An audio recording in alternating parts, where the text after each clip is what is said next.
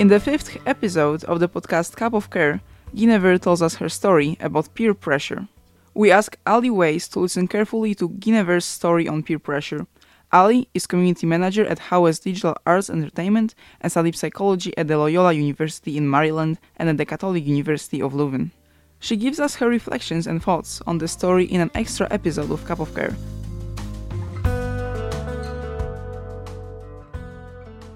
Hello, everyone, um, and welcome to Cup of Care. My name is Allie Weis. I am the ethics coordinator at Howest Digital Arts and Entertainment here in Kortrijk, Belgium, and I'm really excited to, to come on this podcast and talk a little bit about peer pressure.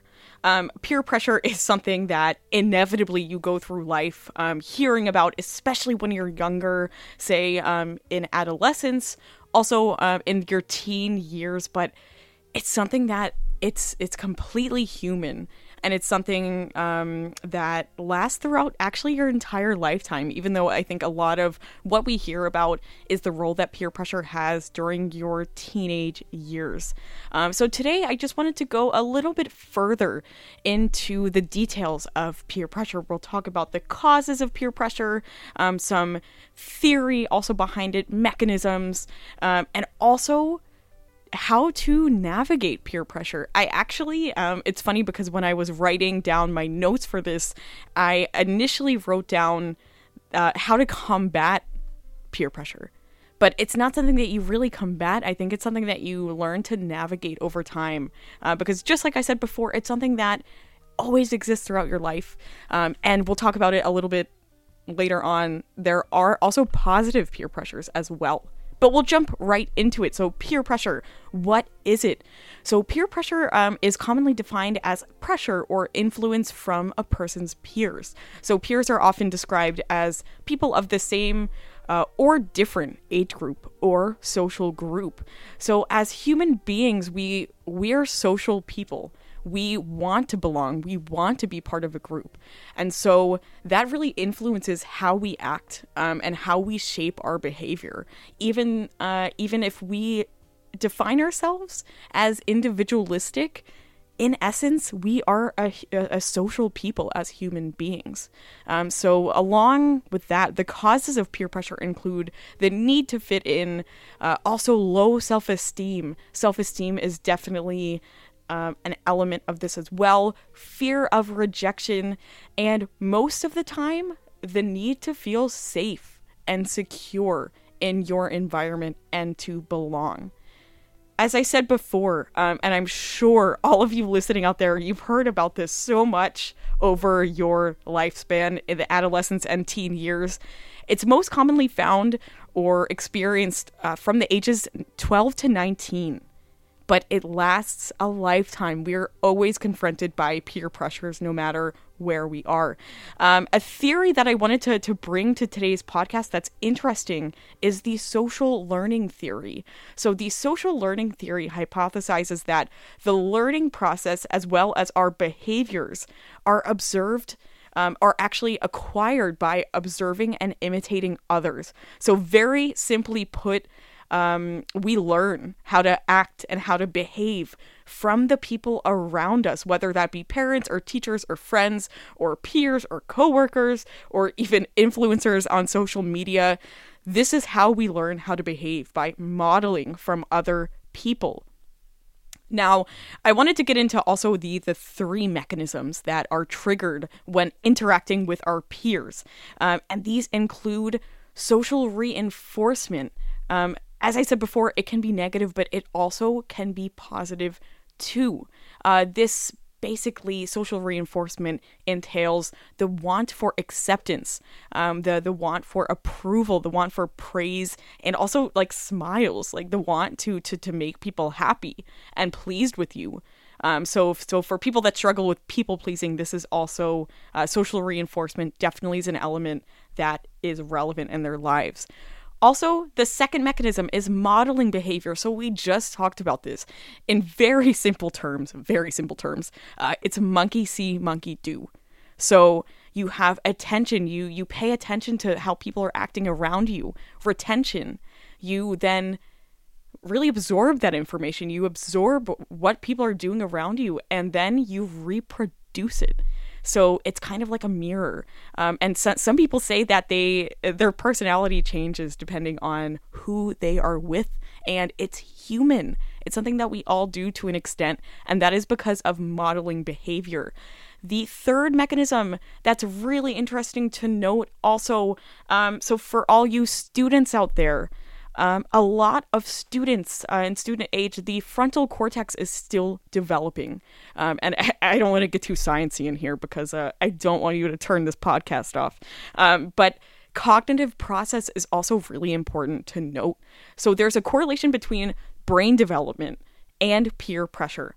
Um, so basically, during adolescence, during your teen years, actually up until the age of twenty-five, your prefrontal cortex and frontal cortex are still developing. And the frontal cortex is basically the, the part of the, our brain that makes our complex decisions. And so during adolescence, during the teen years, the, the frontal cortex and the prefrontal cortex are not yet fully developed. And so uh, it, it's more plastic, they say, um, in the science community. So It's it's easier to kind of sway to, to other behaviors, to model other people, whether that be good or bad. Um, older individuals are, are more equipped to regulate their emotions and, and also fears even, um, especially when faced with really extreme pressure from, from social circles, whether that be personal or also at the workplace. Uh, Types of peer pressure. There are a lot of different um, ways in which peer pressure can take form. And I-, I bet everyone out there at some point in their lives have experienced one or maybe even all of these types of peer pressure. Um, I think I went over it this morning, and definitely I think I can check all of them off of the list. So of course you have spoken peer pressure. This is somebody, uh, and maybe this is also the most salient Uh, example of peer pressure, the the one that people think the most about when they think of this topic. So there's spoken peer pressure. So this is someone asking directly or suggesting, persuading, or otherwise kind of like directing you to act in a certain way or behave in a certain way. So an example of this is, it, it's very simple, but giving someone a beer, um, even though you don't want to drink or you choose not to drink. Um, and it can happen in an individual situation or a group situation. So an individual can ask you to do something directly, give you something directly, and you don't want to disappoint them. Um, and you also want to model the behavior that they are exhibiting as well. So it's pressure. And as I said, and will continue to say, it's completely human. So it's nothing to be ashamed of, that this is a phenomenon that happens. Uh, there's also group, uh, it, it can happen in a group situation. So the whole group, it's it, it then can turn into kind of herd mentality where the entire group starts asking and, and asking you to do something, and it seems normal to them, and then you want to be normal. You want to subscribe to that group as well. And so in a large way, that can even be more pressure, because more people, more, more, uh, you know, people wanting you to do what, what they want to do, what behavior they model. So it can be difficult in groups. There is also unspoken peer pressure. Uh, this is really prominent in groups. Um, so unspoken peer pressure is, you know, you see people acting in, in a certain way. Maybe you see people going to a party um, all the time, and you know you need to study, but you're seeing all of these people around you partying, and you're seeing, uh, in the summer it can be difficult, you know, if you're studying for retake exams, for example, and you see everybody around you partying and going to festivals. And you know that that's not something that is in your best interest, but you might do it anyway, uh, because that's the behavior that other people are modeling. And it's difficult, especially for adolescents and teens, in this way to then consider long-term consequences. So you might want to go to a festival, but maybe that's not the best idea for your grades and for your academic success and also well-being.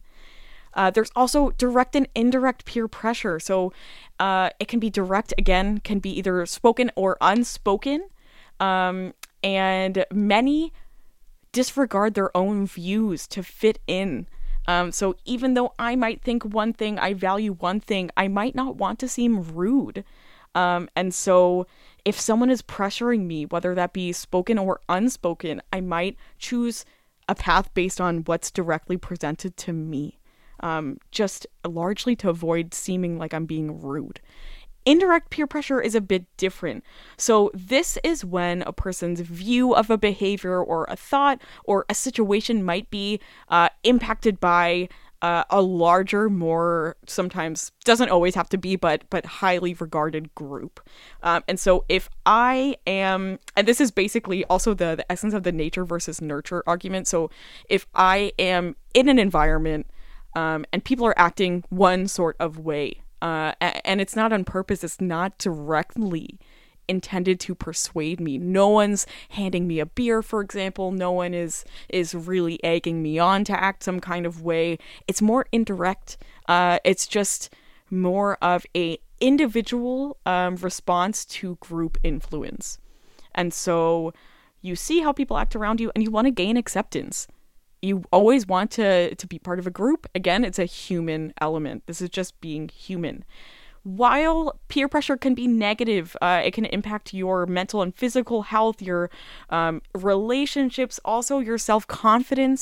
Uh, and also, of course, I think we can't have this discussion without also talking about um, alcohol and drugs and other substances that uh, especially it's, uh, it's a gateway in the teen years, um, even adolescent years. So you can develop these negative habits, um, which which we'll talk about some ways that we can navigate this in just a little bit.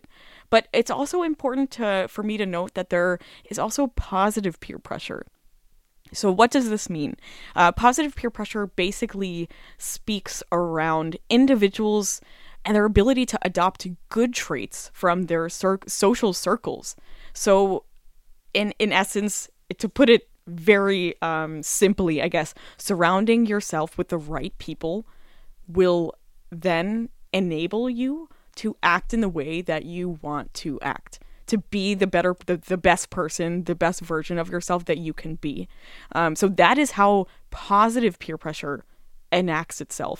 A lot of times we hear about peer pressure and all of a sudden we think negative, uh, but actually yeah, exactly. As I said before, uh, surrounding yourself by po- with positive people, um, you know, it, it definitely will have a positive outcome.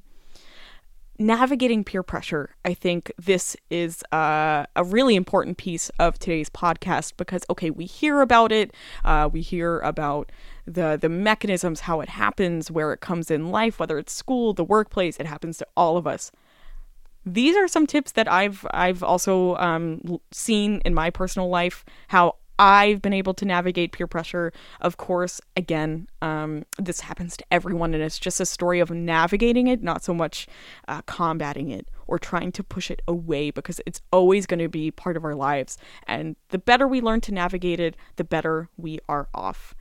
So, number one, consider avoiding people that make you feel uncomfortable. So really, I know this is a cliche, but trusting your gut. If you are in a situation that makes you feel uncomfortable, if you are, um, you know, just, just feeling like something isn't right, trust that feeling. And try to also think about the long-term consequences and and also the pros and cons of the situation. Um, will it be the end of the world if I leave this party? Or will it be the end of the world if I disappoint friends that want me to go to a festival while I am actually supposed to be studying? Um, is it actually such a con? Uh, consider, you know, really trusting your gut and surrounding yourself with positive people that make you feel like the best version of yourself. Um, also, question it. So you don't know if something is making you uncomfortable sometimes unless you question the situations that you are in. So also spend some time to, to question how you're feeling about, yeah, about where you are, what you're experiencing as much as possible, and be honest about how you feel. This is a muscle. I have to say it's not easy.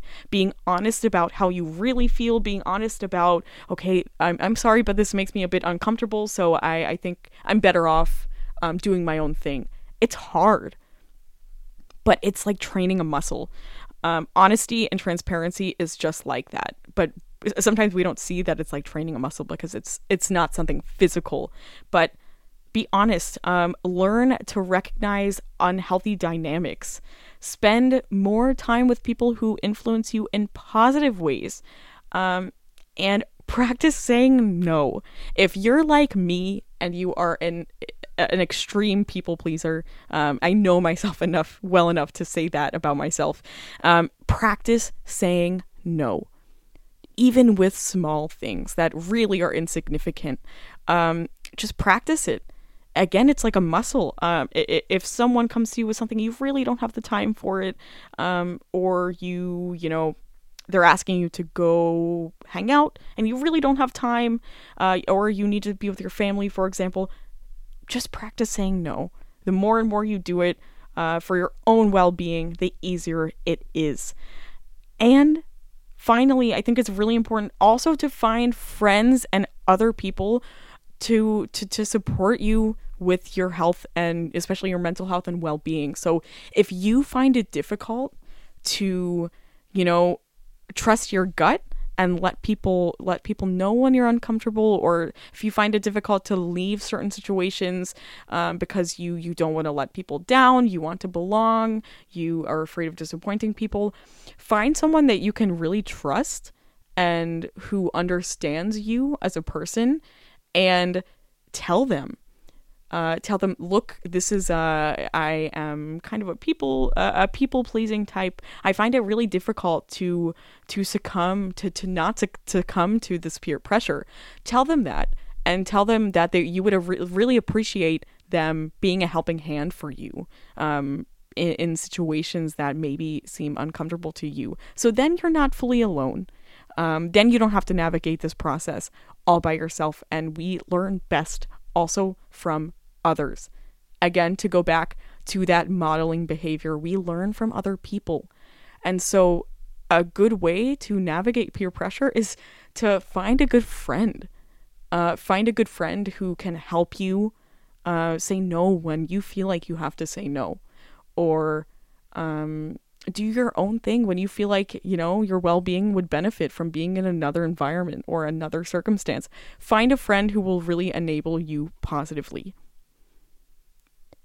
And I am really, uh, I, I really hope that this was enjoyable for you uh, and you learned some more about peer pressure. I know it's something that is commonly discussed uh, in life, but I think it's also interesting to learn uh, about the back end of it, and also mechanisms that you can use to help you navigate peer pressure.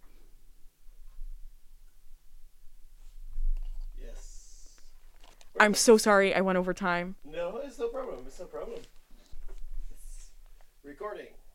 Yes. This was my story. I really hope you enjoyed listening, and I hope you also have some takeaways from this. Uh, peer pressure is something that we all experience. It's human. Um, and so I'm really honored to be able to share some information from my end, also some, some pieces of things that I've experienced, and I hope you enjoy the rest of this series. My name was Allie Weis. Thank you for listening, and enjoy the rest of the series. Curious about Guinevere's story? You'll find it in your favorite podcast app. Just search for Cup of Care. Need a chat or a boost after this podcast? At w w w dot howest dot b e slash caravan, you will find a list of organizations you can turn to or drop by STUVO. This podcast was made with support of the King Baudouin Stichting under guidance of Media Lab Quindo.